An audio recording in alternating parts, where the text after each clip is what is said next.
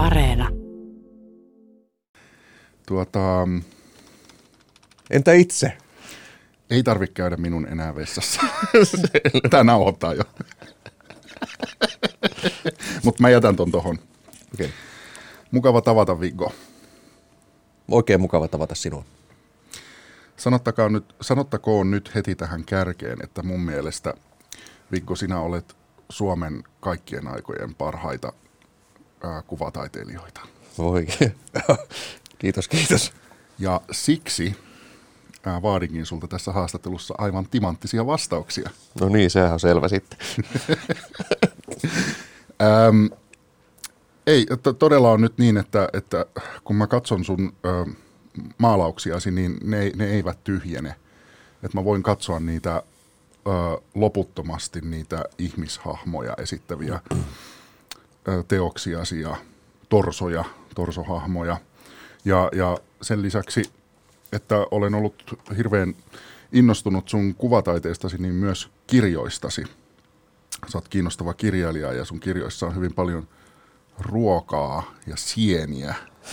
Ja sä oot kirjoittanut ne sellaisena kardanialaisena öö, sienitieteen professorina Anatoli D. Mikä se, miten se, Brinov, Brinov. Brinov. Niin minä sen sanon. okei.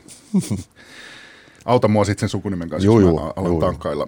Ja, ja tota, mä ajattelin, että tässä haastattelussa mä yritän hahmottaa sun elämääsi ja taidettasi sienten avulla – Okei. Okay. Öö, ja mä en tarkoita sitä, että me nyt kahmolokaupalla vedetään täällä huumaavia sieniä, mikä kans kuulostaisi mun mielestä hauskalta idealta. Vaikka sä oot tuonutkin mukana ne kassilliset. Kyllä, mutta ei, ei puhuta, Ei nyt- puhuta siitä. ei puhuta siitä sen enempää. Kaikkea ei tarvi kertoa kuulijoille. Mutta siis joo, mä ajattelin niin, että, että palataan tähän sieniteemaan vähän aika ajoin ja katsotaan mitä syntyy. Teemme näin. Tuleeko siitä, saammeko pidettyä sienen jollain tavalla keskiössä. Mutta tuota, mm, kerroksä sä aluksi koko sun nimesi? No niin, jaha, nyt on, on taas se hetki.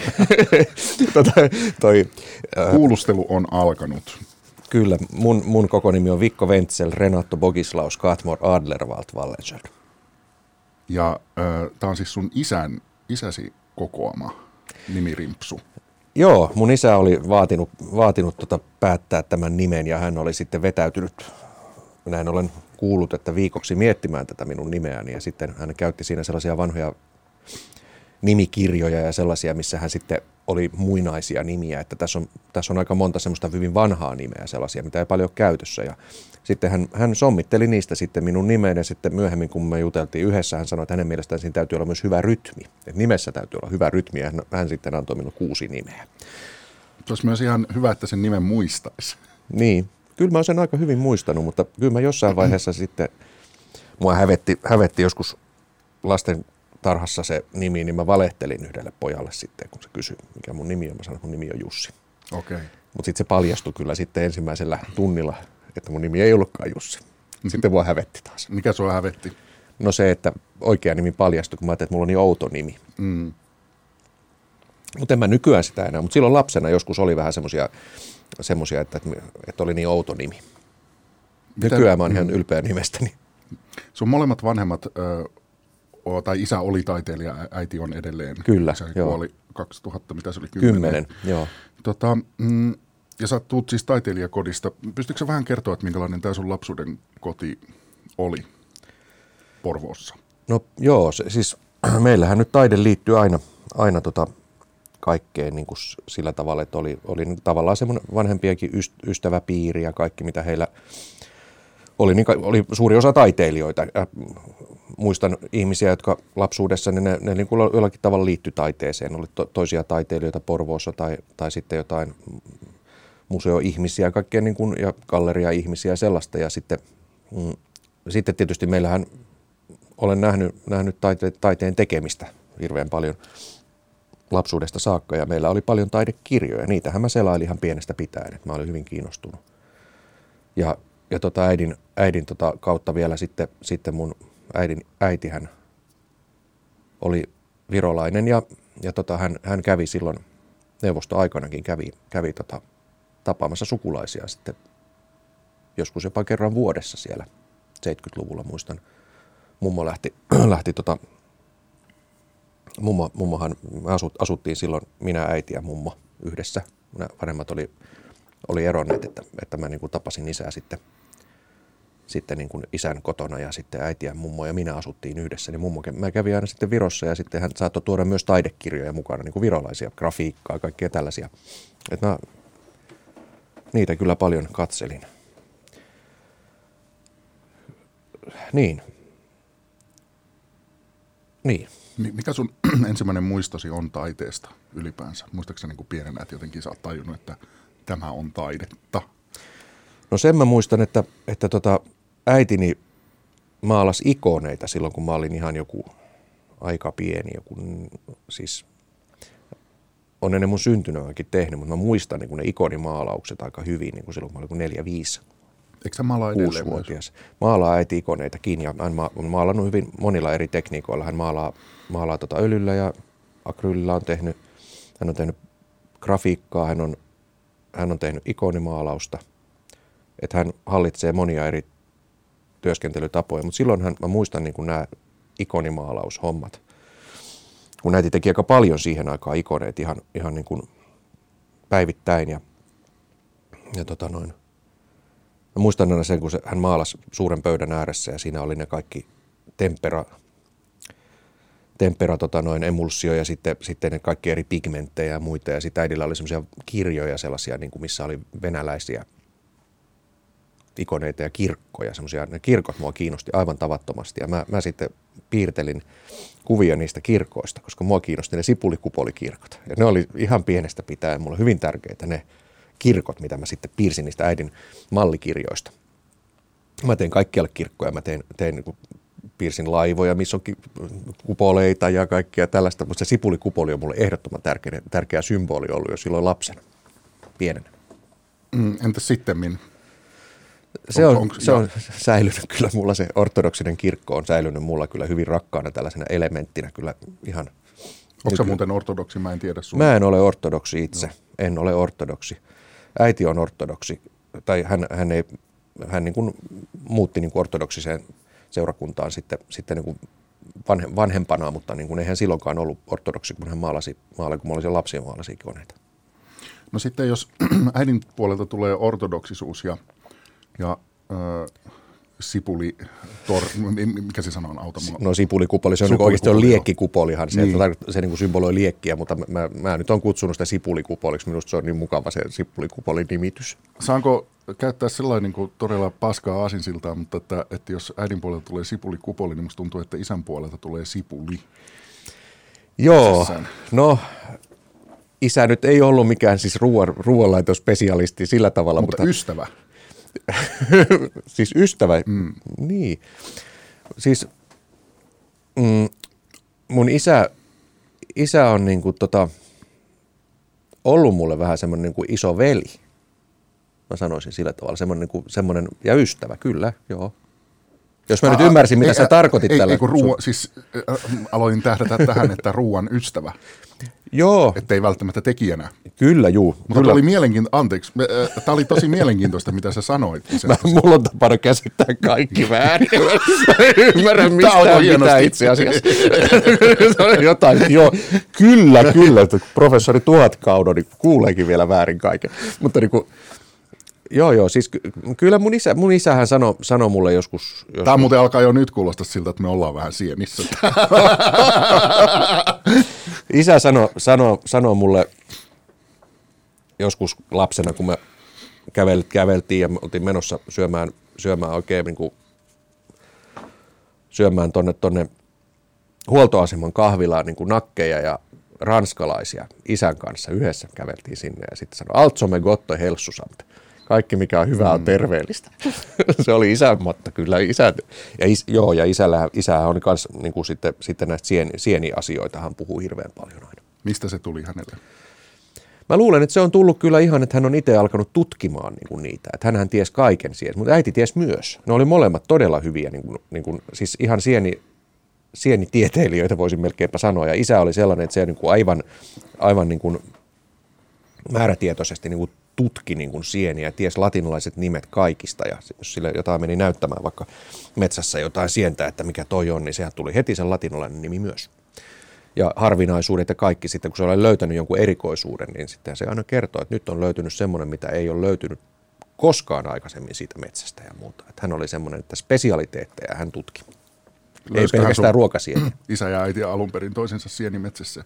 Mä luulen, että tai, se oli taide kyllä, missä ne löysivät toisensa. Että se oli Joo. joku taidenäyttely, missä ne oli, oli toisensa löytäneet. Okei. Okay. Minkälaisia muistoja sulla on näistä ö, varhaisista sieniretkistä metsään? Mm. Joo, me, me tota... No, siis mulla on niin paljon niitä sellaisia, kun silloin lapsena tehtiin näitä tämmöisiä retkiä. Mä kävelin siellä perässä ja sitten oli joskus oli minä ja äiti ja mummo, joskus oli pelkästään minä ja äiti ja sitten joskus oli, oli mun isä ja äiti ja minä ja joskus minä ja isä. Oli, oli niin kuin tällaisia, että siellä me mentiin polkuja pitkin ja sitten, sitten siinä tuli semmoinen jännä fiilis aina, että kun se niitä löytyi sitten ja sitten ne kyykistyi niitä tutkimaan, niin kuin, että mikä se on, että tässähän on nyt kultarouskuja tai jotain tällaisia harvinaisuuksia. Kyllä ne, kun ne molemmat tiesi, että mitä, mistä on, niin se ei ollut vaan sitä, että etsitään jotain tiettyä sientä, vaan sillä tavalla, että sitten aina kun ahaa, mikä tossa on, tossa on joku hyvin jännä juttu, mikä tämä, oho, että tämmöinen löytyi täältä. Ja se oli kyllä mielenkiintoista se ja jossain vaiheessa mulle tuli sitten sienikammo silloin lapsena. Mä aloin pelkäämään sieniä kauheasti niin kuin jotenkin, että ne on semmoisia, niin kuin mä aloin näkemään ne sellaisina, sellaisina tota, olentoina.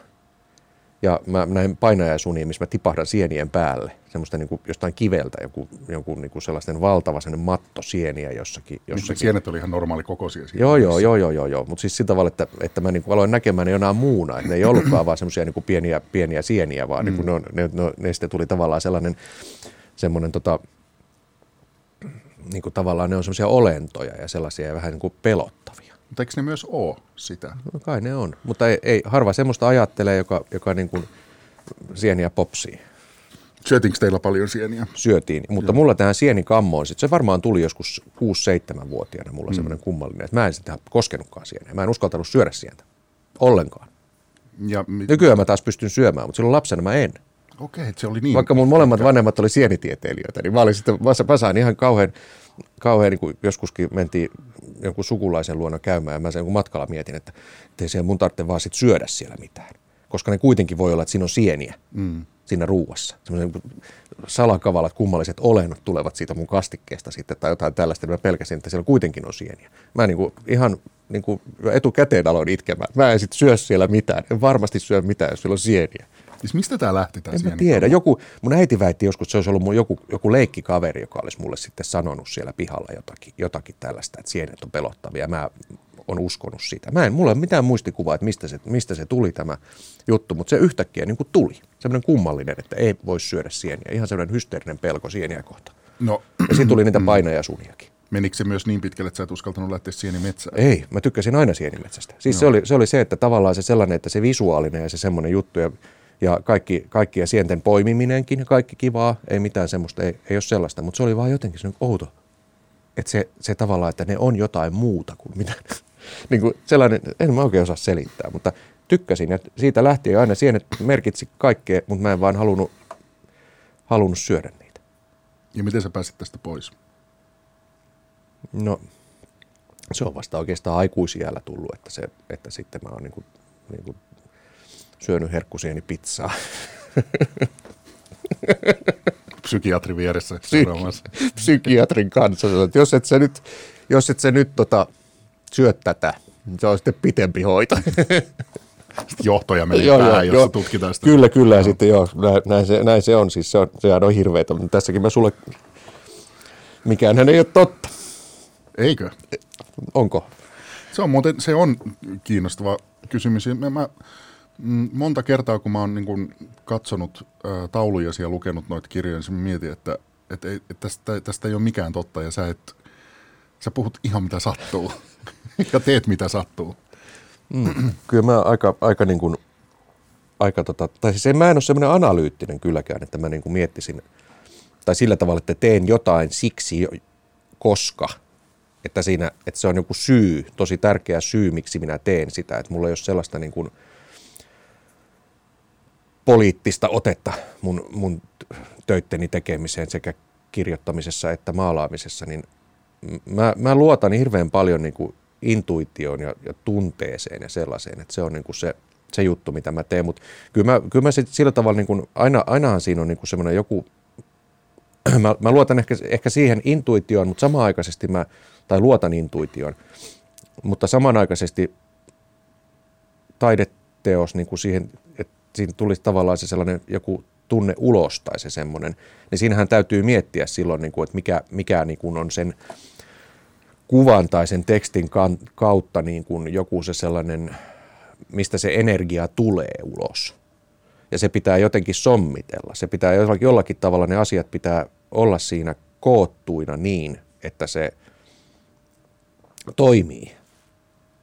Ainakin niin hyvin kuin minä sen pystyn saamaan toimimaan. Niin kyllä mä siinä mielessä, että en mä ihan mitä sattuu puhut tai mm. tee, koska, koska muuten siinä ei ole mun mielestä mitään mieltä. Että mulla on aina, kyllä mulla se mieli on aina, se, se, on, se on hyvin tärkeää, että mä, mä niin kuin jotenkin jonkun tunteen ja sellaisen niin kuin haluan siinä niin kuin välittää. Mutta miksi sä sanoit, että, että tästä totuudesta ja että onkohan tämäkään nyt sitten totta, vai miten sä sen sanoitkaan? Mä oon vähän tämmöinen leikkimielinen, että mä aina, aina niin kuin haluan vähän se, laittaa jonkun tällaisen, tällaisen tota, vastakkaisuuden niin kuin sellaisena niin kuin heiton en mä sitä totta joo, en mä, en mä sillä tavalla, ihan, ihan vaan niin kuin hassutellakseni. Musta okay. on kiva hassutella. Se on hyvä taito. Ja ihmiset aina turhaan mun mielestä pelkästä, että on menettänyt itsestään sen lapsen, koska sen kun alkaa vaan pelleillä. Ei niin, siinä mitään sen niin. ihmeempää. Se, se on, mulle se on tärkeää. En tiedä, tykkääkö kaikki siitä, mutta, ei mutta mä jotenkin... välittää. niin. Ei se psykiatri ainakaan tykännyt. No ei, se, se oli taas okay. heitto, joka tuli okay. vaan, nyt se vaan tuli. no. Muuten tuosta siis sienipelosta, mä siis sillä tavalla niin kuin, ää, mä ymmärsin kyllä niin, että sulla se on siis liittynyt nimenomaan sienten syömiseen, mutta m- mun mielestä niin kuin mä voin hyvin uskoa sen, että joissakin kulttuureissa käsittääkseni sieniä pelätään eikä mielellään syödä niitä.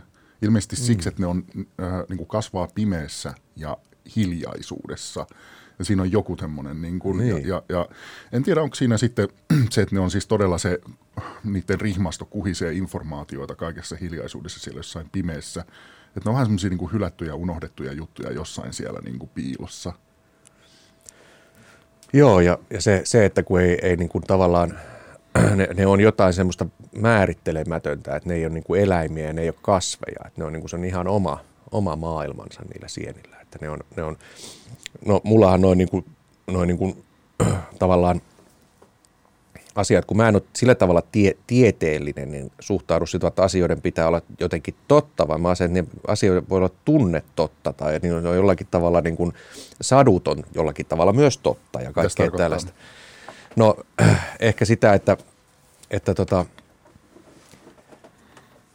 tavallaan niin kuin se semmoinen ne sienet, jotka kasvavat, niin kuin, että ne syntyvät vaikka varjoista tai jotain niin mielenkiintoinen ajatus, jota Priino myös viljelee, tämä, tämä sienitieteilijä, niin kuin tällaisia juttuja ja tämmöisiä asioita, mitkä ei ole niin kuin faktoja, niin ne voi, niin kuin, ne voi jotenkin, että mä saatan ottaa kyllä jonkun tuollaisen asian niin kuin semmoiseksi osaksi mun vaikka tekstiä tai sellainen, mikä ei ole ollenkaan totta, että siihen tulee tavallaan joku ihan muu juttu, että siitä tavallaan niin kuin, se totuus ja, ja tämmöinen mielikuvituksellinen, aivan kummallinen asia voi sekoittua. Ja mun päässäkin joskus asiat sekoittuu sillä tavalla, että mulle tulee se tavallaan niin kuin joku, joku niin kuin, se fiilis ajaa kyllä kaiken edellä, se tunnelma. Menee sen totuuden edellekin. Mikä sieni sä olisit? Joo. Kyllä mä varmaan haluaisin olla semmoinen aika, aika semmoinen, semmoinen terhakka hapero – joku, joku ehkä, ehkä keltahapero syksyisessä maisemassa, kun, kun kaunis kuulas, kuulas sellainen niin kuin valo ja, ja, ja teräksen sininen taivas ja sitten siinä niin kuin jonkun koivun juurella on keltahapero, semmoinen oikein nätti, semmoinen. Ja miksi, miksi just se sieni? En mä tiedä, tuli heti mieleen, että se keltahapero olisi ihan kiva olla. En mä tiedä, haluaisinko mä olla joku seitikki. Vaikka ehkä oikeasti onkin. Tota, kun mä sanoin, mulle etukäteen että haastattelu vaan vinkiksi, että, että lukisin tämmöisen sieniä käsittelevän kirjan kuin Kolmas metsästys Joo. sienestä ja muistinpanoja, niin siitä mulla jäi erityisesti mieleen myös toinen hapero, munahapero, joka on ihana siis sanana. Jännä, mä en tota muistakaan tuosta kirjasta. Siis toihan on, toi on joo, munahapero. Siellä on vaikka mitä, ja sitten siinä saattaa olla... Sienten nimet on ihan sairaan hauska. On, on joo. Joo, ei kun toi on, toi, on tota, toi Vladimir Solovhinin kolmas metsästys on mulla ollut aina tärkeä kirja sellainen, semmoinen, minkä mä, mä oon joskus saanut sen äidiltäni lahjaksi, sen kirjan, ja, ja tota, äiti sanoi, että hänen ystävänsä Kalevi Seilonen runoilija oli sanonut joskus, että se on yksi parhaita kirjoja, mitä on tämä Vladimir Solohinin kolmas metsästys. Ja, ja se on kyllä, se on todella hyvä kirja, koska mä, mä, tota, mä, mä oon lukenut sen vaikka kuinka monta kertaa. Ja siinä on hyvä tunnelma, kaikki miten, miten kerätään sieniä, ihan tavallisia, kaikkia reseptejä, niin kuin venäläisiä semmoisia. Tämä on niin kuin neuvosto, neuvosto, Neuvostoliiton aikana tehty, onko se 67 se kirja kirjoitettu, tai siis julkaistu. Ja tota, siellä, on, siellä on sitten kaikkia reseptejä, siellä on sitä, että millaisista metsistä löytyy mitäkin ja kaikkea, että mitä kerätään ja muuta. Ja siellä on hyvin paljon erilaisia tapoja, mitä meillä Suomessa harrastetaan. Että siellä kerätään esimerkiksi haisuhaperoita Venäjällä. Jos ei muuta löydy, niin kerätään haisuhaperoita. No Suomessahan niitä ei kerätä, että se on varmaan aika harva sienestä ja menee poimimaan haisuhaperoita, jos ei löydy herkkutatteja. Et, niin. Ää, miten sitten niin kun sienistä on tullut niin hirveän tärkeä osa myös sun äh, niin kuin taidettasi ja nimenomaan nyt näitä kirjoja, joissa on tämä tota, äh, kuvitteellinen sieni tieteilijä, mytol, mykol, mykologi, Joo. niin, niin äh, kertoo kaikenlaista. No se on, se on siis oikeastaan koko toi, toi kirjan, tämä Priinov-maailma, tämä sienitieteilijän maailma syntyy silloin aikoinaan mä opiskelin taideteollisessa korkeakoulussa 90-luvun lopussa ää, tota, taiteilijan pedagogisia opintoja.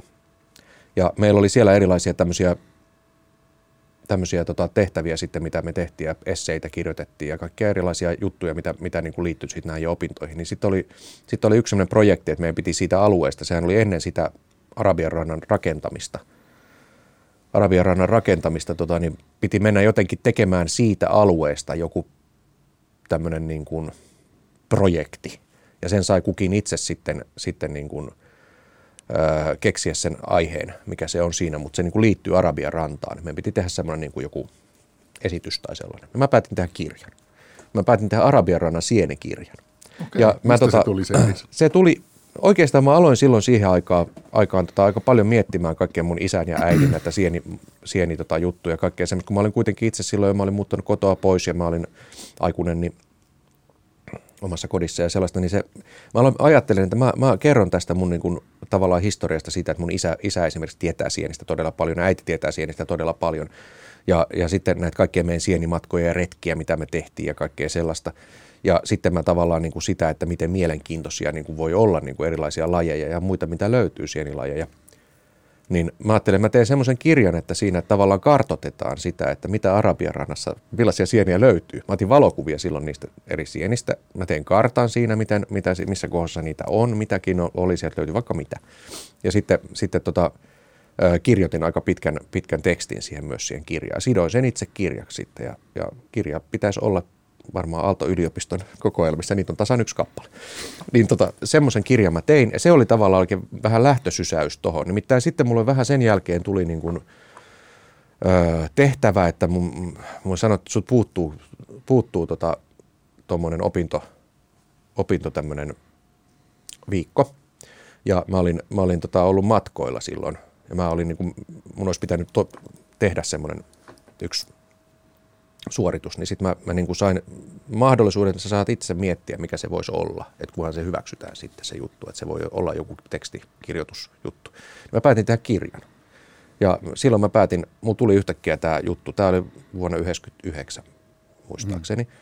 niin silloin mä kirjoitin, silloin mä sain ajatuksen, että mä teen tämmöisen fiktiivisen sienitieteilijän, luon sellaisen hahmon. Ja siitä tuli Anatoli Debrinov. Mistä tämä nimi tulee? No Anatoli oikeastaan tulee siitä, että mat- matkustin, mm, me oltiin Kuvataideakatemiassa, silloin kun mä opiskelin Kuvataideakatemiassa, koko meidän maalausluokka oltiin New Yorkissa. Ja tota, ää, siellä, siellä tota oli taksikuski, joka oli, esitteli itsensä. Se oli Anatoli Shimanski. Ja se oli alun perin, oliko se Puolasta vai mistä se oli kotoisin, mutta, mutta sen mä muistin sen Anatoli Shimanskin. Mä että se on Anatoli. Onko tämä nyt ihan puuta heinää? Ei, tämä on ihan totta. Okei. Okay. Ja sitten, sitten Brinov, sen mä, sen mä, silloin mä jotenkin ajattelin, että se, se Brinov, niin se on, se on jotenkin semmoinen, mä halusin tietysti luoda nimen, joka, jota ei ole olemassa, koska se on niin kuin tavallaan, se on mun keksimä juttu. Niin tota, sitten siitä tuli Anatoli Brinov. Ja, ja tota noin, sitten, sitten tota noin, mä aloin tekemään niitä tekstejä, mä aloin tekemään niitä kuvia. Siihen mä päätin, että siihen tulee sekä tekstit että kuvat. Siihen tulee niin kuin aina, aina niin kuin, ja mä itse sidon sen kirjaksi sitten. Mä tein kaksi kappaletta siitä kirjoja, toinen mulle itselleni, toinen taideteolliselle. Ja sitten mä esittelin sen ja se sai, aika suuren suosion tämä kirja. Ja, ja jotenkin se Prinovi, Prinovin hahmo, niin siinä oli, on, onhan siinä mun isää. Niin kuin sillä tavalla, että se mun isäkin oli parrakas hahmo, joka niin kuin kulki metsissä ja, ja kaikkea. Se tavallaan se mun isä tuli niin kuin se Brinoviin jollain tavalla. Vaikka mä niin kuin ihan suoraan ajatellut, niin myöhemmin mä oon ajatellut, että varmaan siinä on mun isä. Että kyllä se on, on niin kuin se isän, isän tavallaan tämmöinen vähän mystinen sie, sienitieteilijän hahmo on myös niin kuin Brinovissa jollain tavalla. Lukiko hän näitä sun kirjoja? Ei. Ei hän varmaan, mä en usko, että hän, hän niin kuin ehkä, en mä siihen aikaan niin kuin hirveästi nyt ö, ehkä näitä mun kirjajuttuja. Kyllähän taide, taidetta, aina kun mulla oli näyttelyitä ja muita, niin aina mä isälle ilmoitin niistä ja kerroin niistä. Mutta isä oli siihen aikaan alkoi olemaan vähän huonossa kunnossa, että hän ei, hän ei sitten, sitten niin kuin enää hirveästi käynyt missään ö, näyttelyissä eikä silleen, mutta aina mä kerroin näistä. Ja kyllä mä varmaan silloin, siis tämä kirjahan julkaistiin vasta tämä mun ensimmäinen, ensimmäinen sienitieteilijäkirja, eli Anatoli Debrinov, sienitieteilijä otteita teoksista, joka oli sitten se, siis tämä kirja oli sellainen, että Siinä mä niin kuin esittelin tämän hahmon, tämän Brinovin, ja sitten hänen teoksiaan eri vuosilta. Brinovin on syntynyt 1903 ja sitten hän, hän katosi vuonna 1983. Ja hän on kirjoittanut hyvin paljon erilaisia asioita niin kuin eri maan ja taivaan väliltä, että paitsi sienitieteestä, myös sielutieteestä, teologiasta, tähtitieteestä, ravintotieteestä, kuten teoksen Stroganov.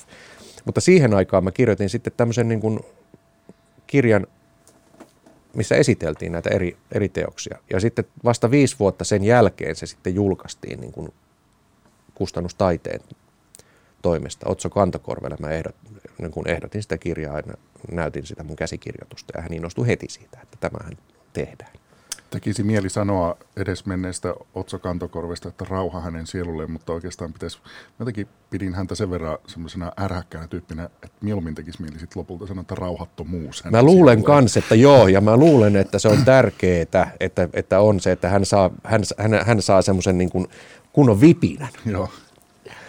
Otso on ollut mulle hyvin tärkeä niin kuin henkilö niin kuin, ja, ja mun kirjojen kautta. Niin kuin, mä oon hänelle esitellyt sitten min kahden muunkin kirjan käsikirjoitukset ja Otso on jo ensimmäiseksi käynyt läpi.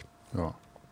Tuota, se on mielenkiintoista, sussa moni asia on, mutta se, että kun iso yleisö tuntee sut ö, taidemaalarina sun tauluistasi, hmm. niin, niin tota, musta tuntuu, että aika vähän ö, taas tiedetään tätä sun kirjailijapuolta ja tätä tota, sienitieteilijä niin. juttua, niin mm, Oliko sulle alusta lähtien, siis penskasta lähtien selvää, että sä teet kumpaakin, että kirjoitat ja maalaat?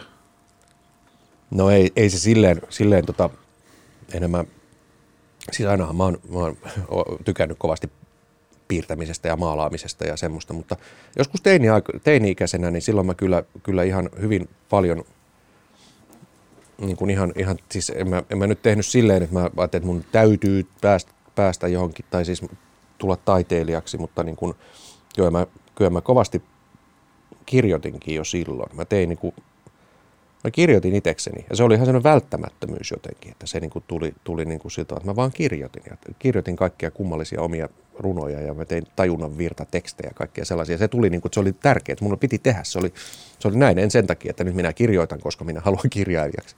En. Ja, ja tota, sä olit vähän niin kuin puu, joka kasvattaa joo, oksia ja lehtiä, joo, että se tulee automaattisesti joo. luonnostaan. Ja sitä se on ollut mulla, mulla niin kuin aina kyllä toi molempi, siis kuvan tekeminen ja kirjoittaminen kyllä, että se on välttämättömyys. Se on, niin kuin, en mä voisi kuvitella, että mä en tekisi niitä asioita. Että ne on, ne on tota, mulle hyvin tärkeitä. Että mä oon kirjoittanut kyllä myös hirveän paljon niin kuin ihan sellaista, mikä, mikä on niin kuin ihan vaan niin kuin mä oon vaan kirjoittanut itse, itselleni sitä ja sitten tavallaan siinähän myös, myös koko ajan niin kuin harjaantuu asioihin, kun tekee. Mutta niin kuin se, se on mulle ollut kumpikin tärkeää sitten, mutta eihän mä uskaltanut niin kuin, mä muistan, että mä lähetin Nuoren Voiman liittoon joskus jotain mun runoja.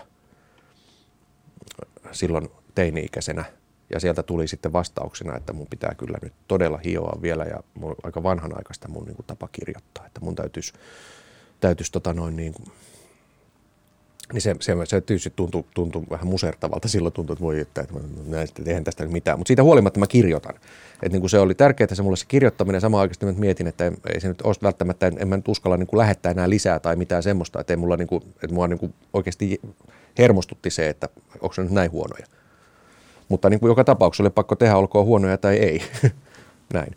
Ja sitten, sitten tota, mä pyrin, pyrin tota sit opiskelemaan taidehistoriaa yliopistoon, koska niin kuin mä en vaan kerta kaikkiaan kehdannut enkä uskaltanut niin kuin hakea kuvataideakatemiaan.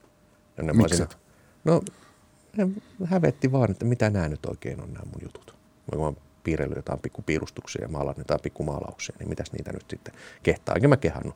No sitten mä olin, pääsin sitten opiskelemaan taidehistoriaa Helsingin yliopistoon ja siellä mä tutustuin sitten, sitten niin kuin ihmisiin, jotka kannusti mua ja mun niin kuin parhain kaveri Paavo Paunu, niin – tota, silloin hän oli Kuvataideakatemiassa silloin opiskelija, niin hän mua kannusti tosi paljon siihen, että haet nyt vaan, haet nyt vaan opiskelemaan akatemiaan. Ja samoin yliopiston piirustuslaitoksella mä kävin silloin, silloin piirtämässä, piirtämässä ja maalaamassa Portaaniassa ja, ja tota, siellä piirustuslaitoksen esimies Pertti Summanin kannusti mua kanssa, että nyt kerta kaikkiaan niin kun, että mä sain kannustusta siihen ja sitten mä uskalsin lopulta pyrkiä siihen ja en mä ensin yrittämällä päässyt, mutta toisella kerralla, kerralla mä sitten pääsin opiskelemaan akatemiaan, kuvataideakatemiaan. Mm. Oletko koskaan ajatellut sitä, että kun tuo häpeä tuntuu olevan sulla tärkeä asia tai myös semmoinen niin riippakivi, niin. että olisi varmaan paljon helpompaa elää tätä elämää, jos ei hävettäisi niin paljon. Mm. Mutta sitten toisaalta mm, musta tuntuu, että sun taide ei olisi niin ainutlaatuista, jos tätä puolta ei olisi sussa toi on varmasti just noin, miten sä sanot, että se on, sitä, sitä usein on kironnut sitä, että miksi mun pitää tehdä niin kuin näin paljastavia töitä jotenkin tai semmoisia niin oman, oman mielen jotenkin ta- tavallaan sitä, että miksi ihmeessä minun täytyy tehdä. Nyt mä oon niin kuin miettinyt sitä aina sitä, että olisi paljon helpompi, jos tekisi toisenlaisia töitä, mutta kun ei voi tehdä muunlaisia töitä, kun sitten nämä on taas ne, mitä ne kuitenkin pakko tehdä niitä. Enkä mä tiedä miksi. Mm se vaan on pakko. Sitä on jotenkin niin, niin tota, outo ihminen. Ei voi tehdä muuta. Osaatko selittää yhtään sitä, että minkä takia sun tauluissa on aika usein niin kuin, äh, vähän sukupuoleltaan äh, vaikeasti niin kuin hahmottuva ihminen, jolla on haarat auki? Tämähän on se kysymys. Se on joka se on. Tota, kysytään harva se päivä sinulta. Joo, mä, siis se on ainakin näin, että... Joka aamu vaimosi herättää sut tuolla kysymyksellä. Kyllä, kyllä, ja sen takia, mä en, niin kuin, sen takia mulla on hirveän vaikeeta.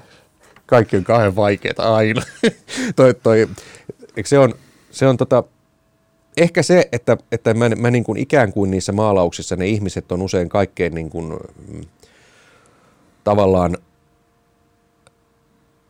haavoittuvimmillaan tai jotenkin sillä tavalla, että ne on niin kuin kaikkien katseiden edessä niin kuin jotenkin se, että mulla ne on jonkinlaisia, ne on muotokuvia, jotka niin kuin on ö, tavallaan, että ne, ne, niin kuin, ne voi olla samalla, niissähän on, on usein se fiilis niin kuin tavallaan siitä, että voi olla, että ne on niin kuin, että, ne on esi- että ne, joku katsoo niitä, että ne on todella sitä varten siinä, tai sitten ne ovat niin kuin ikään kuin itselleen niin, että se on niin kuin ikään kuin niitä katsottaisiin, että mulla on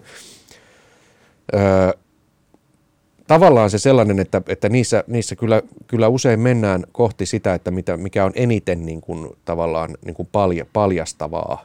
Ja samalla on niin kuin sitten se, että siinä niin kuin tulee sellainen törmäys niin kuin jonkun tällaisen mm, henkisen rauhan, rauhan ja todella suuren, suuren niin kuin pelon ja ahdistuksen ja turvattomuuden ja kaikki tämmöisten. Kaikki asiat on siinä yhdessä. Et jotenkin mun mielestä siinä mun halussani tehdä, tehdä niin kuin semmoisia kuvia kuin teen, niin siinä on just tavallaan se, että siinä on, siinä on hyvin suuret, suuret vastakohtaisuudet koko ajan läsnä. Ja tietenkin niissä on myös, myös niin kuin se niin kuin erottisuus ja semmoinen, mikä että siinä niin kuin ne sisältää periaatteessa niin kuin ka, kaikki tämmöiset eri elämän osa-alueet, ne maalaukset. Ja mä niin kuin jotenkin ajattelen, että maalauksen pitäisi olla semmoinen niin kuin voimakas tunne tai sellainen juttu, voimakas ajatus, semmoinen. Mutta siis eihän ne ole, jos mä tosin fiksu, niin eihän mä nyt varmaan tekisi sellaisia töitä, että mä niin kuin tekisin muunlaisia töitä, mutta, niin kuin, mutta kun mä, ne on pakko tehdä. Ne on pakko tehdä semmoiset työt jotenkin. Mistä se pakko tulee? Ehkä, se, ehkä, ehkä mä, mä koen, että mun mielestä mun, mun maalaamisen on hyvin, hyvin voimakasta terapiaa itselleni. Mä, mä, niin kuin, mun mielestä se on, se on sitä, että se, siinä mä, mä tavallaan käsittelen asioita, jotka, jota, jotka niin kuin on mulle vaikeita ja tärkeitä ja sellaisia juttuja, että ne vaan on, on niin kuin, että ihmisen, tai, tai miten, miten mä koen itseni ja kaikkea sellaista, niin en minä koe niin kuin itteeni jotenkin, että mä oon joku, mä oon tämmöinen äijä, vaan niin kuin mä voin olla vaikka mitä. Mm. Mä voin olla jotain muutakin kuin se äijä. Että, niin kuin, että se, niin kuin, että mun mielestä asia, että mä niin kuin eläydyn niihin hahmoihin jollakin tavalla niin kuin sille aika voimakkaasti. Ja ne vaan tuntuu, niin kuin, vaan tuntuu, että mä pystyn käsittelemään niissä maalauksissa niin kuin tätä elämää paremmin kuin jos mä tekisin jotain rea- realismia.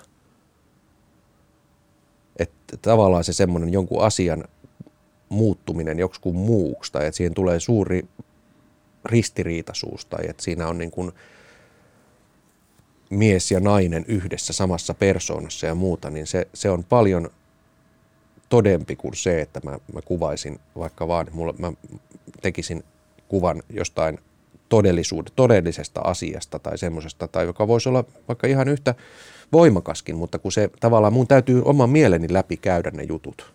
Ja ne jollakin tavalla sitten siinä mun, mun niin kuin, mä teen tavallaan sen tarinan siihen kuvaan. Onko tämä sitten tämä, mitä sä kirjoitat näistä sienitiedehommista ja ruuasta ja sienistä, niin se on ihan eri asia vai liittyy, onko se myös tätä samaa? Niin kuin? No se on, se on tuossa siis, siis mähän kirjoitan, mä oon kirjoittanut myös paljon niin kuin sellaisia niin kuin, ö,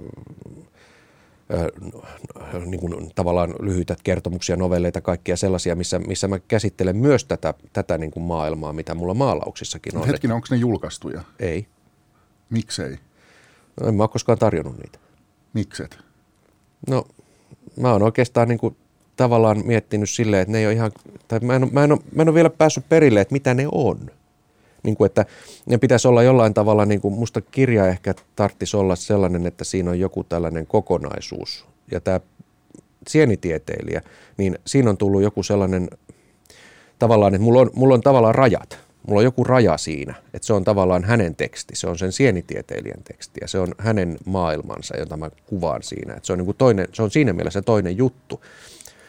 Ja joskus mä oon miettinyt myös niin, että, että ne toiset tekstit, mitä, mitä mä oon tehnyt paljon, joita mä en ole, mä en ole tota, tarjonnut julkaistaviksi, mä oon miettinyt, että onko ne, onko ne, ne on katkelmia jostakin. Ne, ei ole, ne on niin kuin tavallaan loppumattomia tarinoita tai tarinoita, joita mä en tiedä, miten ne voivat jatkua. Mä en tiedä. Niin kuin se tavalla, että mulla on, mulla on hirvittävästi semmoisia tarinoita, jotka on keske, keskeneräisiä tai sellaisia tarinoita, mitkä mä ehkä jatkan ja jota, jotakin mä jatkaisin. Mä en tiedä, miten mä jatkaisin niitä. Mutta sitten kun on rajat, on joku tietty raja, vaikka se, että mä teen kirjan, joka, jonka on kirjoittanut kardaanialainen sienitieteilijä vuonna 1951, niin mä tavallaan, se kardaanialainen sienitieteilijä vapauttaa mut ihan uudenlaiseen ajatteluun mä niin kuin tavallaan niin kuin vapautan itsessäni myös niin kuin erilaiset solmut ja muut. Mulla saattaa olla niissä toisessa kirjoituksessa hirveästi solmuja. Siis semmoisia solmuja, joita mä en osaa ratkaista. Mutta sienitieteilijä Priinov, sehän kirjoittaa. Ja mitä kirjoittaa, en mähän niitä, mä oon vaan välikappale. Mä, mä oon siinä välissä, joka niin kuin tekee sen valmiiksi sen jutun. Mutta se on hänen tekstinsä. Ja hänhän, hänhän vapauttaa kaikki solmut, hän kirjoittaa mitä vaan. Onko sulla sitten maalatessa myös joku tämmöinen hahmo, joksi sä eläydyt aina silloin, kun sä alat maalata? Ei, se on, tois, se on ehkä jotenkin sitten toinen juttu. Kyllä siis maalatessa, maalatessa mulla sitten kyllä, siis si, siinä mulla, tavallaan mulla on kyllä hyvin voimakas se tunne, tunne juttu, mikä on aina lähtökohtana siinä, kun mä alan tekemään. Siis se, että se, se, ja se pitää olla jotenkin mulla semmoinen, joskus mä mietin sitä, että voinko mä nyt sitten tehdä tämän. Sitten mä niin kuin mietin, mä piirrän ja piirrän paljon etukäteen. Ja se piirtämisessä mä usein, niin kuin se on sellaista hyvin ö, tavallaan, että mä vaan, vaan mä teen, mä teen ja jatkan ja jatkan ja teen. Ja siis tavallaan, että mä niin kuin ajattelen ikään kuin piirtäessä, niin mä, mä alan tekemään jotain piirustusta ja sitten mä se niin kuin, tavallaan niin kuin rakentuu siinä, siinä niin kuin, mä ikään kuin ajattelen samalla, kun mä piirrän. Että mä en niin kuin tee valmista semmoista, että nyt mä teen tämmöisen, vaan niin kuin sitä, että se, se muotoutuu siinä piirtäessä se, se aihe. Ja sitten näitä mä usein on käyttänyt sitten maalaustenkin niin kuin, öö, valmistaa, siis niin kuin maalauksen sommitelman ja sen ajatuksen siitä, että kun mä oon piirtänyt, piirtänyt ja valinnut niistä piirustuksista sitten jonkun, joka mun mielestä, että siinä niin kuin menee ne asiat jotenkin kohdalleen sillä tavalla, että siitä voisi saada tehtyä sellaisen kokonaisuuden, sellaisen maalauksen, joka, joka niin kuin toimisi kokonaisuutena. Niin silleen. Mutta kirjoittaminen on eri asia. Se on jollain tavalla eri asia. Että kirjoittamisessa on, on niin kuin toisenlaisia tapoja niin kuin tehdä sitä, sitä, niin kuin, mm, tehdä sitä tota, ku, kuva on tavallaan se on kokonaisuus, jossa, jossa niin kuin yhdessä hetkessä näkee ne, ne jutut, mitä siinä on siinä kuvassa, että se on tavallaan sellainen, niin kuin, sen pitää pamauttaa heti sen jutun. Mutta tekstihän on, siinä on koko ajan mukana se aika sitten siinä, että sitä, sitä luetaan. Se on toisen, toinen juttu, se on niin kuin tavallaan se tarina, tarina tai, tai joku ajatus tulee eri tavalla kuin kuvassa vaikka se lopputulos voi olla, että siinä miettii, siinä kuvassa miettii niitä, niitä mitä siinä on, ja se voi alkaa niin kuin rakentua katsojan mielessä sitten, että mikä se ajatus siitä tulee ja miten se muotoutuu. Sama se on tekstissäkin tulee, mutta se tavalla, että se tekstin tekeminen on erilaista kuin kuvan tekeminen. Yksi ero, mikä on, on selvästi, on se, että sä kirjoitat paljon sienistä, mutta sä et kyllä hirveästi ole maalannut niitä. Oo, mä, mä oon tehnyt kuvitukset noihin kirjoihin, tai siis Priinovin, näihin Priinovin kirjoihin, että en, en mä sillä tavalla, ne sienet tavallaan, mitä siinä, mitä, mitä nyt tässä näissä mun kirjoissa on, ne on kuvitusta niihin teksteihin. Ne on tavallaan niin kuin siihen, siinä koko ajan mukana, kuin mitä, mitä tämä Priinovin ajatus, mitä, mitä siinä tekstissä menee, niin sitten ne kuvat tavallaan, ne vaan niin kuin, ne on mukana siinä kuvittamassa niitä ajatuksia. Mutta mun maalauksissa, niin mähän tavallaan aloitan ihan toisesta että mä aloitan alusta. Mutta kirjassa ne sienet, niin ne on sen kirjan kuvitusta ne sienet. Mm. Mutta silleen, että mä en, mä, en os, mä en hirveästi maalaa kyllä havainnosta suoraan. Jos mä maalaisin havainnosta suoraan, niin mä varmaan maalaisin myös sieniä. Mutta mä en myöskään noissa kirjoissakaan, ne ei ole havainnosta suoraan, vaan ne mun omasta päästäni. Mä teen kaiken omasta päästäni yleensä. Mutta miksi sinä sanot niin, että minä en ole maalannut sieniä? Näkyykö minun kuvistani se, että sinä et ole maalannutkaan tutkinut Heltan rakennetta tarpeeksi hyvin? Ei, vaan mä tarkoitin sitä, että jo tie, olen lukenut kirjojasi ja tiedän, että niitä on kuvituskuvina siellä, mutta sitten jos mun käsityksen mukaan, niin jos puhutaan ihan taulutauluista, niin Joo. ei ole sieniä. Tätä ei ole paljon, ei ole paljon. Joo, ei, ei ole, ei ole. Ja ajattelin, että, että ne on niin kuin tavallaan vähän nyt, nyt niin kuin nämä, jotenkin olen itse ajatellut näin, että, että näissä kirjoissa niin nautit semmoisesta niin kuin rehevästä, kulinaarisesta, ää, oikein niin kuin paljon eri ruokia pursuilevista pitopöydistä ja semmoisesta niin kuin hyvästä tunnelmasta. Ja sitten noissa tauluissasi olet niin kuin, mm, enemmän niin kuin olemassaoloa, semmoista jotain Joo. hylätyn, niin kuin häpeällisen, vaikeasti san, mä, mä en saa Joo. nyt sanottua tätä asiaa. Joo. Ehkä juuri siksi, että ja mä en ole varma haluanko mä sanoa, koska ne on mulle hyvin henkilökohtaisia ne työt ja, ja niitä ei ole helppo öö, niin kuin sillä tavalla kuvata, mutta ne on mm. mun mielestä vähän niin kuin sulla kaksi eri maailmaa kuitenkin. No kyllä ne on, kyllä ne on eri maailmoita, että kyllä ne on, on, ne on kaksi eri maailmaa. Tuosta tuli mm. mieleen se, että kuinka tärkeää sulle on niin kuin mysteeri taiteessa ja se, että osaa niin kuin säilyttää sen, niin kuin ettei verbalisoisi sitä silleen niin kuin liikaa auki? No se on hirveän tärkeää kyllä.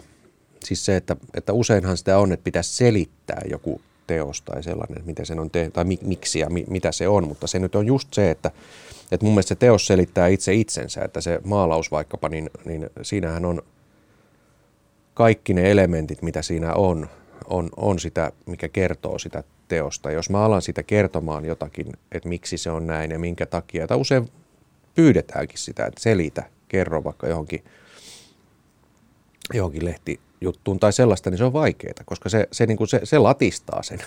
Et mun mielestä samoin kirjoissakin, niitähän voi nähdä niin, kuin niin monia asioita jostakin, jostakin, ja joskus näkee vaikka jossakin kirjan, kirjasta kerrottu vaikka millainen se on, niin ei se minun mielestä ole yhtään sitä, mitä siinä kirjassa, on, mitä siinä kirjassa oikeasti on, vaan jokainen tulkitsee vähän omalla tavallaan niitä asioita ja mm, ei se, siis se, että minusta ei saa liikaa, liikaa selitellä.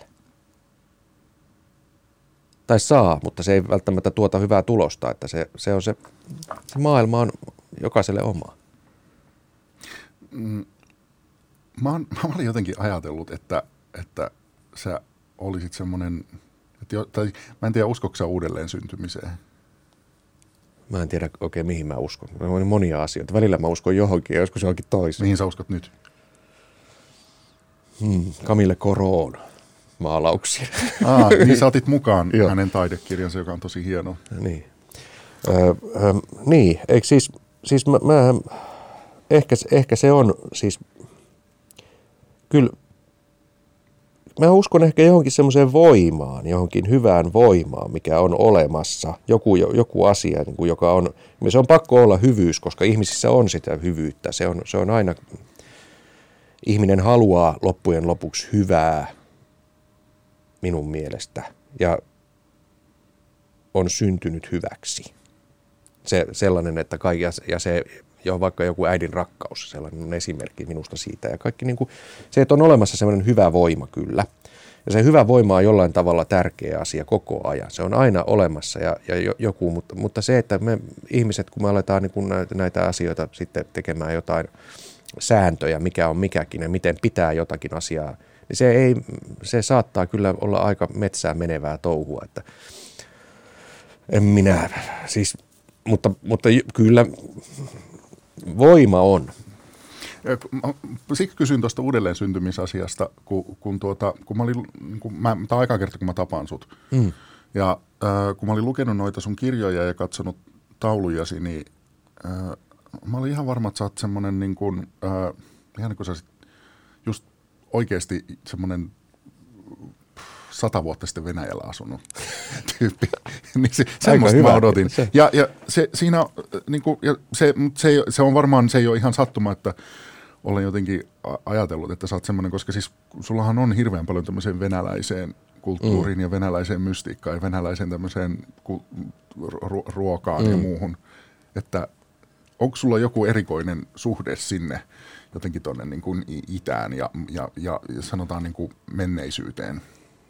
No mä, mä nyt yleensä on semmoinen, joka tykkää kaikista vanhoista kirjoistakin vaikka tai silleen, että mä, kyllä mä luen ainakin ikivanhoja kirjoja ja kaikkia sellaisia juttuja, mitä kukaan muu ei, ei varmaankaan hirveästi lue tai jotain. Tai, tai sitten mä, mä, tykkään, mä tykkään mennä, jos mä menen, menen tota, jos mä matkustan, niin mä tykkään mennä siihen taidemuseoon, jossa on ne vanhat taulut. Mä tykkään mennä katsomaan niitä 1500-luvun maalauksia ja, ja semmoista, niin kyllä mulla, siis kyllähän mä ihan hirveän muinainen on varmaan niin kuin silleen, että mulla, mulla usein, usein saattaa mun kiinnostuksen kohteet kyllä olla, olla jotain hyvin historiallisia juttuja. Mua kiinnostaa vanhat rakennukset, vanhat linnat, vanhat, vanhat kirjat, vanhat taulut, vanhat puistot. Vanhat tavat. Se, en mä tiedä. Mä, mä, niin, vanhat tavat. En Ei, mä, mä mietin sun vanhempia vaan kuin ja isäsi, mistä, josta olet niin. puhunut tässä muutaman kerran. Niin. Niin, ky- kyllä. Siis, kyllä, mulla usein on läheisiä semmoiset niin vanha maailma, vanhat valo, niin kuin mitä, mitä on ollut, joo. Ja, ja kyllähän ne on aika paljon sitten tullut, tullut noihin maalauksiinkin ja kaikkea. Mä oon joissakin maalauksissa käyttänyt niin kuin ajatusta jostain vanhasta. Mulla on vanha valokuva, mistä mä oon nähnyt niin sata vuotta vanhoja sitten. Ja sitten mä oon tavallaan ottanut sen ajan siihen tai jonkun sellaisen, niin kuin, että mä oon niin kuin tavallaan se mun ma- maalaus on siinä, siinä tota, tavallaan siinä ajassa tapahtuva joku asia. Mutta siis se on niin kuin lähtökohta, on se vanha, sata vuotta vanha kuva. Että kyllä, joo, mä usein elän toisessa hetkessä kuin tämä hetki. Ja ehkä en aina haluakaan olla tässä hetkessä. Mm, täällä se on vaikeaa. Niin on, kyllä. Entäs tämä Venäjä? Onko se myös tämä niinku toisessa maantieteellisessä paikassa eläminen osa tätä kuviota? Joo. No toi on varmaan hyvin arkkityyppinen asia mulle, mulle toi just toi, toi venäläinen ortodoksinen kirkko ja se sellainen, sellainen juttu, että siitä toi on, on, siinä on aika paljon, ää, aika paljon tota tulee niistä mun ihan lapsuuden näistä, kun mä olin kiinnostunut niistä ortodoksista kirkoista ja siitä se on jatkunut ja jatkunut se, se homma. Saman mä huomaan suuresti arvostamastani kirjailijasta Juhani Peltosesta, että häntä kirjoittaa myös, häntä kiinnosti myös, myös vanhat venäläiset kirkot ja se tunnelma, tunnelma mikä, mikä on niin kuin tällaisissa mm, slaavilaisissa, ää, slaavilaisessa ympäristössä. Että se, mä en, mikä se venäläisyys niin? Kyllä siis jollakin tavalla se on, se on tämä Brinovi tullut, se, se on se Sol, Vladimir Solouhin on vaikuttanut siihen, vaikuttanut venäläiset kirjat, mitä mä, mä oon lukenut näitä klassikoita, Gogolia ja Tsehovia ja kaikkia tällaisia, niin kyllä ne, ne, kyllä ne tuo mulle semmoista, niin kuin, että sitä on kyllä minun, minun mitä mä rakastan niin kuin sellaista ää, tunnelmaa, mikä siellä Venäjällä on, mitä mä tiedän. Enhän mä nyt kaikkea tiedä, mutta siis tämä vanha maailma, mikä siellä on, ne vanhat ne maalaukset, siis ne Levitaanin ihmeelliset maisemamaalaukset ja, ja monet 1800-luvun 1900-luvun alun venäläiset maalaukset, missä näkyy sitä, Reeppinin maalaukset, missä näkyy sitä semmoista tunnelmaa, sitä, sitä maa, maaseutua, niitä pieniä kaupunkeja, kaikkia kirkkoineen. Sitten mua on kiinnostanut luostarit, mua kiinnostaa Valamon luostari, kaikki, mä oon, mä oon lukenut niitä kirjoja, kaikkien Valamon luostarin semmoisia, missä on kuvia, vanhoja kuvia ja kaikkea, kaikkea näistä munkkien elämästä. Mä oon kiinnostunut yleensä ortodoksisuudesta, olin, olin jo ihan teini-iässä, että mä luin kaikkia näiden ö, kirkkoisien elämästä ja, ja, ja munkki, munkki tällaisia elämänkertoja. Kyllä se tulee, mutta en mä ole analysoinut sitä, miksi ja näin, mutta kyllä siis nämä on mulla se venälä, venäläinen ja, ja ortodoksinen maailma on mussa kyllä jollain tavalla hyvin tärkeä. Onko se huono asia niin kuin analysoida niitä, että mä en ole vaan kokenut sitä tarpeelliseksi. Mä en, mm. miksi, mä, miksi mä analysoisin? Mä, mä elän meidän aina tunne edellä, niin se on mulle tunteellisesti tärkeä asia. En mä, pitäisi varmaan, mutta sitten varmaan jonkun pitäisi istuttaa tulla se psykiatri ja sanoa, että nyt sun on pakko tämän tunnin aikana analysoida tämä juttu ja sä kirjoitat paperille. Ehkä se sitten tulisi tehty. Mutta tulipas mieleen se, että eikö, eikö se ole myös hyvin venäläistä mennä tunne edellä? No varmaan. Musta sitten on jotain venäläistä varmaankin. Joo. Oletko käynyt siellä nyt? ei, siitä, on, siitä on, mulla oli näyttely siis, mulla oli, mulla oli Pietarissa 2008-2009 vuodenvaihteessa mulla oli oma näyttely tuolla venäläisen taiteen museossa, niin silloin mä olin siellä parinkin otteeseen. Se on viime kerta, kun mä oon Venäjällä käynyt. No koetko siellä, että sä oot vähän niin kuin kotona?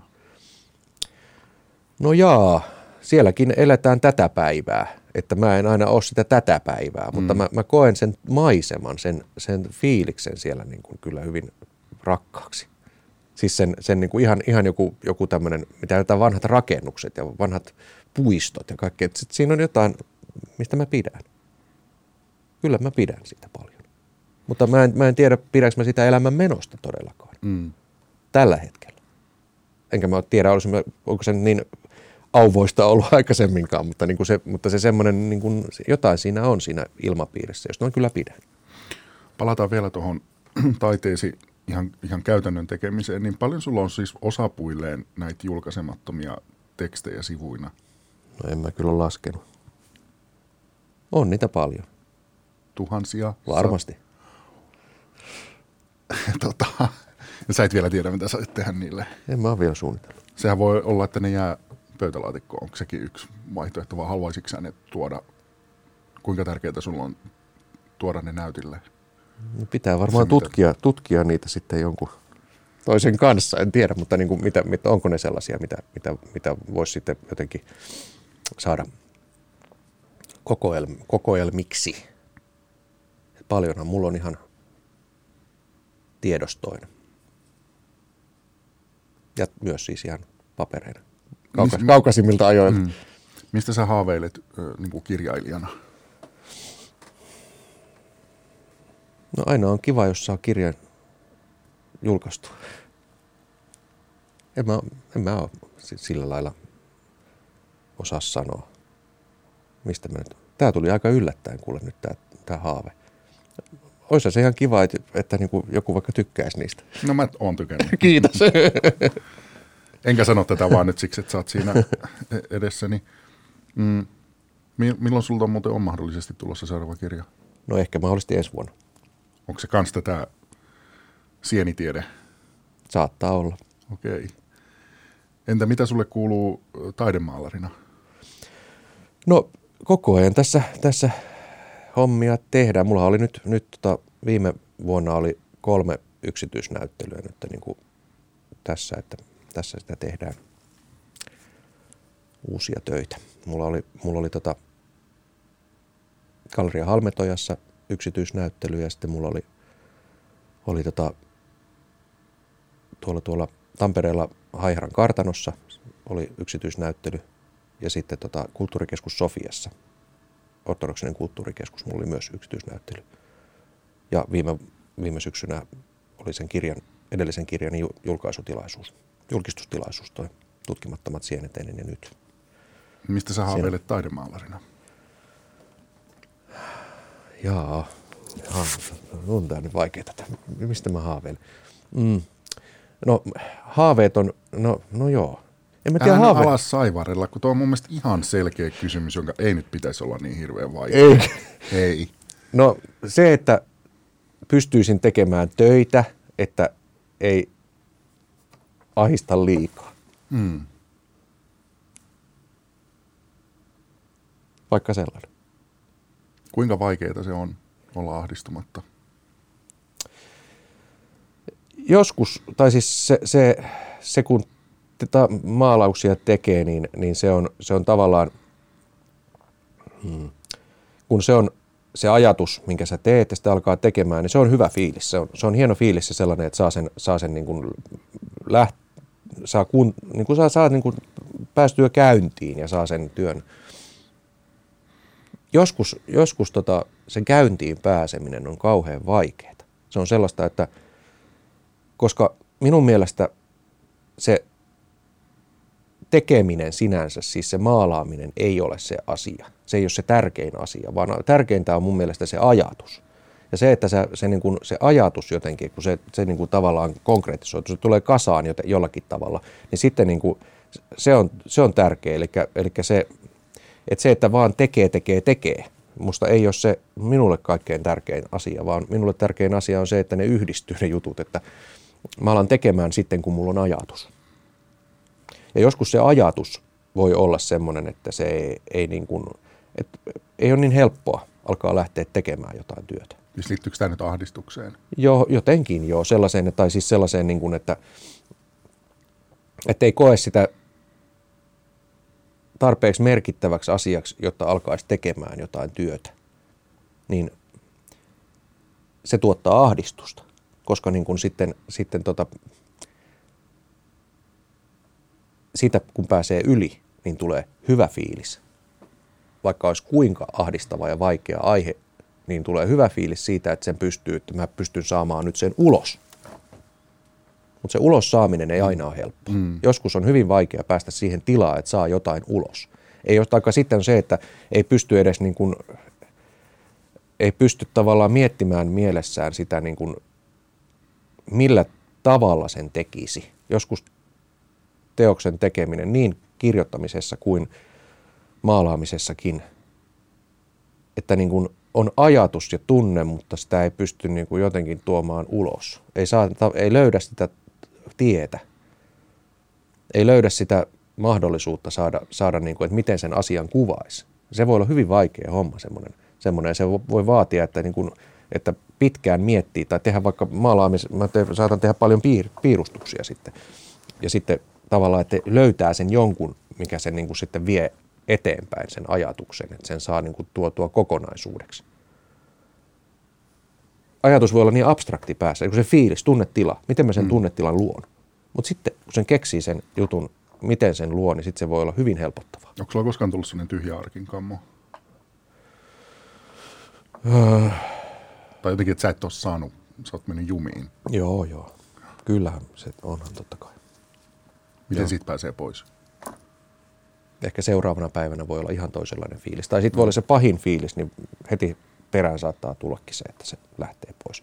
Silloin kun on ihan varma, että mistään ei tule yhtään mitään, niin sitten se voi olla, että se lähtee se lukko siitä pois, koska se niin kuin vaan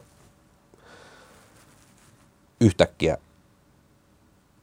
häviää se paha fiilis ja sitten pääs, pystyykin tekemään. Taikka sitten ei enää stressaa sitä juttua, että mä en nyt sitten pysty tekemään. Sitten se saattaa avautua kun seuraavana päivänä vaikka. Ehkä. Tai sitten on, pit, on pitkiäkin aikoja, voi olla semmoista, niin kuin, että, että sitä polkee paikoillaan vaan koko ajan. Eikä sitä koskaan voi tietää. Se mulla on aina niin kuin ihan, ikinä voi tietää, eikä voi olla varma mistään. Minun, minun mielestä taiteilijana, niin kuin, että et se, se voi olla, että kaikki loppuu, kaikki loppuu hetkessä. Nyt mä oon luke, lukenut nyt, mä hankin itse asiassa vuosi sitten, vuosi sitten tota noin semmoisen kirjan kuin Vandringar med Robert Walser. Se on, se on tota, Carl Selig on sen kirjoittanut. Robert Walser oli, oli tota, ähm, sveitsiläinen kirjailija, joka eli viimeiset 28 vuotta elämästään mielisairaalassa Sveitsissä ja ei kirjoittanut enää mitään. Ja tämä Carl Seelikin kirja, kirja niin kuvaa niitä, niitä tota, se on ruotsiksi, tämä ei ole suomennettu mun mielestä, mm. tätä, tätä kirjaa. Siis joitakin Robert Walserin kirjoja on suomennettu, siis hänen ihan, ihan omia kirjoja, mutta tämä, tätä, mun mielestä tämä Wandering Army Robert Walser, nyt on ihan, en, va- en ole ihan varma, mutta musta tuntuu, että sitä ei ole suomennettu ja mä, mä tilasin sen sitten netistä, mä tilasin, tilasin ruotsinkielisen, ruotsinkielisenä ja sehän on saksaksi alun perin. Niin siellä ne keskustelee kaikesta elämästä, taiteesta, kirjallisuudesta, ihan kaikesta niin kuin vuosikymmenten ajan tämä Carl Selig, joka on niin kuin oikeastaan ainoa ystävä tälle Robert Walserille ja sitten ne, yhdessä ne tapaavat pari kertaa vuodessa ja menevät kävelemään, pitkiä kävelyitä, kymmenen kilometriä ne kävelee ja ne keskustelee kaikkea lumituiskussa ja vaikka missä siellä Sveitsin vuoristossa, siellä Appenzellerin alueella ne on aika paljon. Niin, tota, niin siinä on tavallaan toi, se Robert Walser, ei se enää kirjoittanut mitään. Se oli ihan, ihan siis minun mielestä skarppia ajatu, ajattelua ja kaikkea tämmöistä, mitä hän, mutta hän, Täällä on jo kysytty sitä, että miksi sinä et kirjoita täällä. Että sanoi, että en minä ole tullut tänne kirjoittamaan, minä olen tullut tänne olemaan hullu. Tuosta vähän tulee mieleen Krister Zilman, joka asuu Porvoossa, joka va- vaikeni mm. niin kuin aika pitkäksi mm. aikaa Niin, niin, kirjailijana. niin. Et koskaan ei voi tietää mm. siis sitä, että se, ei se ole sellaista, että, että sitä vaan niin kuin tehdään tuotteita, vaan niin kuin se, että joskus voi olla, että ei teekään, ei pysty tekemään. Ja tai sit- sitten, että sitä, sitä tavallaan toivoisi, että kaikki pystyy tekemään, mutta se on, se on tärkeää. Mutta voi käydä niin kuin vaikka Robert Walserin tapauksessa, että hän ei enää pysty tai halua tehdä. Mm, mutta onko se sulle kuitenkin niin kuin ensisijaisesti pelko, että sä et enää tekisi taidetta tai voisi tehdä taidetta? Kyllä se välillä on pelko, Joo. mutta siis toistaiseksi olen pystynyt tekemään. Ja se on oikeastaan aika hyvä. Välillä mulla on, mulla on niin sellaisia, että mulla on semmoisia hetkiä, että, että mä, mulla maalaus sujuu ja välillä mulla sujuu kirjoittaminen ja välillä mulla sujuu molemmat. Eikö elämä aika kiva silloin? Joo, se on, se on, niin kuin, se on ollut ihan, ihan jo siis, siis kauan aikaa sitten. Mä oon huomannut, että on sellaisia aikoja, että, että nyt, nyt tuntuu vaan, että pystyy kirjoittamaan. En, en pysty maalaamaan. Ja välillä ei ollenkaan, tuu- kirjoittaminen ei tunnu yhtään siltä, että mä teen nyt sitä, mä teen vaan maalaamista tai piirtämistä. Ja sitten taas välillä mä pystyn tekemään, niin kuin, vaikka aamulla aikaisin mä pystyn kirjoittamaan, sitten mä lähden työhuoneelle ja pystyn maalaamaan, ja sitten taas seuraavana aamuna mä aloitan kirjoittamisella ja sitten mä menen maalaamaan. Että pystyy molempia tekemään. Joskus ei pysty mitään tekemään. Koetko se silleen, että, että tota, siis niin kuin huomaan, että mä ehkä tykkään enemmän analysoida Niin. kuin ja sä tykkäät enemmän tehdä, mutta kun nyt ymmärsin niin, että olet herkästi ahdistuvaa sorttia, Joo. niin se sellainen ihminen tarvitsee turvaa ja voi olla niin kuin hirveän suuri sellainen turvattomuuden tunne tässä kaikessa. Ja se, että se su, niin kuin mä mietin sitä, että sulle se taide on niin tärkeä asia siksi, koska sä ehkä koet olevasi turvassa siellä sen taiteen, oman mm. taiteen keskellä. Vaikka se olisi kuinka ahdistavaa tahansa se taide, mitä sä teet, mm. niin, niin se on se turva. Tietenkin ka- kaiken muun, niin kuin, että on perhe ja mm. ruokaa pöydässä ja mm. kynttilöitä ja kaikkia semmoista kodikasta, mutta että... Äh, pää, pääsitkö sä kärryille, mitä mä joo, joo. joo siis, turvan se, merkitystä? Joo, se turvan merkitys, se on, se on, tota, se on kyllä tosi tärkeä. Niin kuin, siis mä, mä, näissä mun omissa töissäni, niin mähän niin kuin tavallaan menen toiseen maailmaan. Mä niin kuin luon toisen maailman. Se on niin kuin se sellainen maailma, missä mä niin kuin jotenkin pystyn käsittelemään sitten niitä ajatuksia ja muita juttuja. Että ne on niin kuin ne maalauksen maailmat ja kirja, kirjallisuuden ne maailmat, niin ne, ne on, se on toinen maailma. Mä en kuvaa tätä maailmaa, mä kuvan toista maailmaa. Niin se on. Ja, ja sitten varmaan se on näissä, näissä jotain kirjojakin, mitkä on mulle itselleni tärkeitä, niin mä tavallaan niissä voi myös löytää sen semmoisen rauhan ja turvan ja sellaisen, sellaisen jutun. Ja mä näen myös joitain asioita, samoja juttuja, mitä, mitä jotkut toiset, toiset taiteilijat ja kirjailijat voi, voi niin käsitellyt, käsitellyt tota, että mä näen niin kuin jotain samoja ajatusrakenteita, että mä olen näkevinäni jotain hyvin, hyvin tällaisia tärkeitä, esimerkiksi Juoni Peltosen niin kuin, ä, jutuissa – teksteissä jotain semmoista samanlaista mietiskelyä niin kuin näistä, näiden niin kuin elämän ää, tämmöisen monimuotoisuuden edessä, että on sama-aikaisesti voi olla ilo ja suru. Mutta niin kuin se toinen maailma, että on, mulla on kaipaus toiseen maailmaan aina, kyllä. Onko se ollut aina? Kyllä musta tuntuu, että se on ollut aina. Mutta sä pääset sinne? No Kyllä mä pääsen sinne. Kyllä mä, kyllä mä sen pääsen ainakin siis mun mielestä